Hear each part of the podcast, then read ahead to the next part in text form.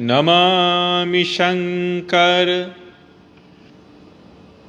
भजामि शङ्कर ओंकारा शिव तव शरणम। हर हर महादेव। मैं हूँ रोहित सिंह और आप सुन रहे श्री रुद्र महिमा। इस पाठ का जो विषय है, वो काफ़ी लोगों के लिए जोड़ी रहने वाला है, क्योंकि आप सभी न्यूज़ पर आए दिन देखते रहते हैं कि कोई ना कोई उठाएगा इंसान। सनातन धर्म जो हमारा हिंदू धर्म है, उसके बारे में कुछ ही बोल लेता है बिना पढ़े, बिना समझे। तो हिंदुओं को ये बात समझना होगा कि हर बार हमें ही डिफेंस करने की ज़रूरत नहीं, क्योंकि और हमें एकेडमिक हमला भी करना पड़ेगा। जो भी आपसे सवाल पूछता है कि आपका धर्म अगर आपकी वो बुराई करना चाहता है, इस मनसा से अगर सवाल पूछ रहा है वो तो आप भी उसके धर्म में काफ़ी सारी गड़बड़ियाँ हैं जो पूछ सकते हैं।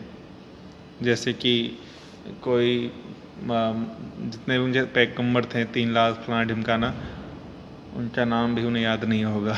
दस, बारह का भी नाम याद नहीं होगा। अगर आप उससे पूछें तो मौन धारण कर लेंगे और कुछ नहीं बोल पाएँगे। और आठ साल की बच्ची से पैंसठ साल के आदमी शादी कैसे हो जाती ये भी पूछा जाए तो उसकी बोलती बंद हो जाएगी। ऐसे कई सारी चीज़ें हैं। और जो छब्बीस आयतें हैं उसमें फलाना ढिमकाना, उसके बारे में पूछा जाए कि उसमें हमला के बारे में बताया गया फलान ढिमकाना उसमें चे दी हुई है। तब भी मौन धारण कर लेंगे। अगर कोई भी ऐसा भी धर्मी मलेच है, घटिया मानसिकता वाला इंसान, अगर आपसे आपकी भावनाओं में ठेस पहुँचाने के लिए सवाल पूछता है तो आप भी काउंटर में उसका सवाल पूछ सकते हैं। ये जोड़े नहीं है कि आप हर बार उसका जवाब ही दें। और वैसे भी, हर बार किसी फालतू आदमी को बात करने की ज़रूरत नहीं है। अपने धर्म के बारे में जो हिंदू है, उन्हें जागरूक फैलाने की ज़रूरत है मतलब कि जो हिंदू धर्म में है पहले से ही, उससे समझाना ज़रूरी कि हिंदू धर्म क्या, वो पूरा एक साइंस साइंस पे बना हुआ, पूरा साइंस बेस है। जैसे कि विष्णु पुराण में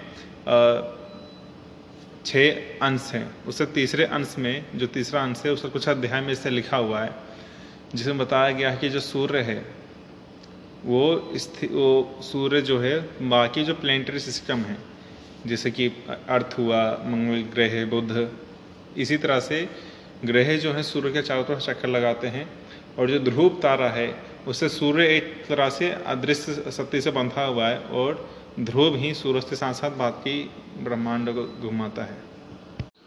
और दूसरी बात यह है कि अगर आप हिंदू धर्म को समझना चाहते हो तो आपको किसी व्यक्ति, विशेष की संस्था पर विश्वास करने की ज़रूरत नहीं, क्योंकि काफ़ी सारे ऐसे लोग हैं, जो चीज़ों को शास्त्र में अपनी तरीके से तोड़ मरोड़ के पेश कर रहे हैं। जैसा उसमें लिखा हुआ है, वही पूरी यथारूप में उसे बता नहीं रहे कुछ उसमें अपने ही अलग तरीके से यथारूप उसमें डाल रहे हैं। जो उस यथारूप में लिखा नहीं है, उसे यथारूप बता रहे हैं। ऐसी चीज़ें हैं।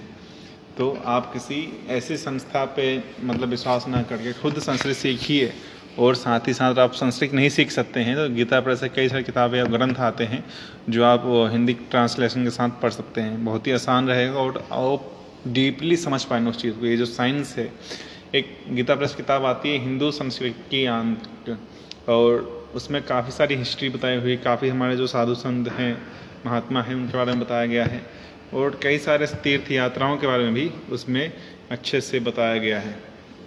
तो आप हिंदू संस्कृति आंग के ले सकते हैं गीता व्रत से?